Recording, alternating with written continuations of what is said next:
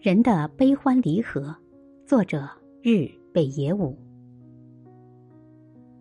我在某本书里看到过这样一则故事：在某座山的山脚下，有祖孙二人在那里养小斑鸠；在那座山的另一边，有另外一对祖孙在养雏鹰。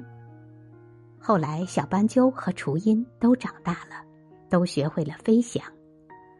某一天。他们都被放飞到空中，之后那只鹰把斑鸠吃掉了。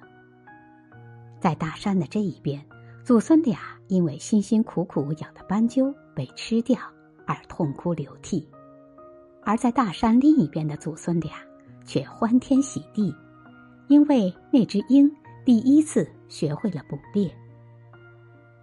说起来不可思议，但人生的悲欢离合，说到底。就是这么回事，把喜悦或悲哀的色彩添加上去，这只是人的行为。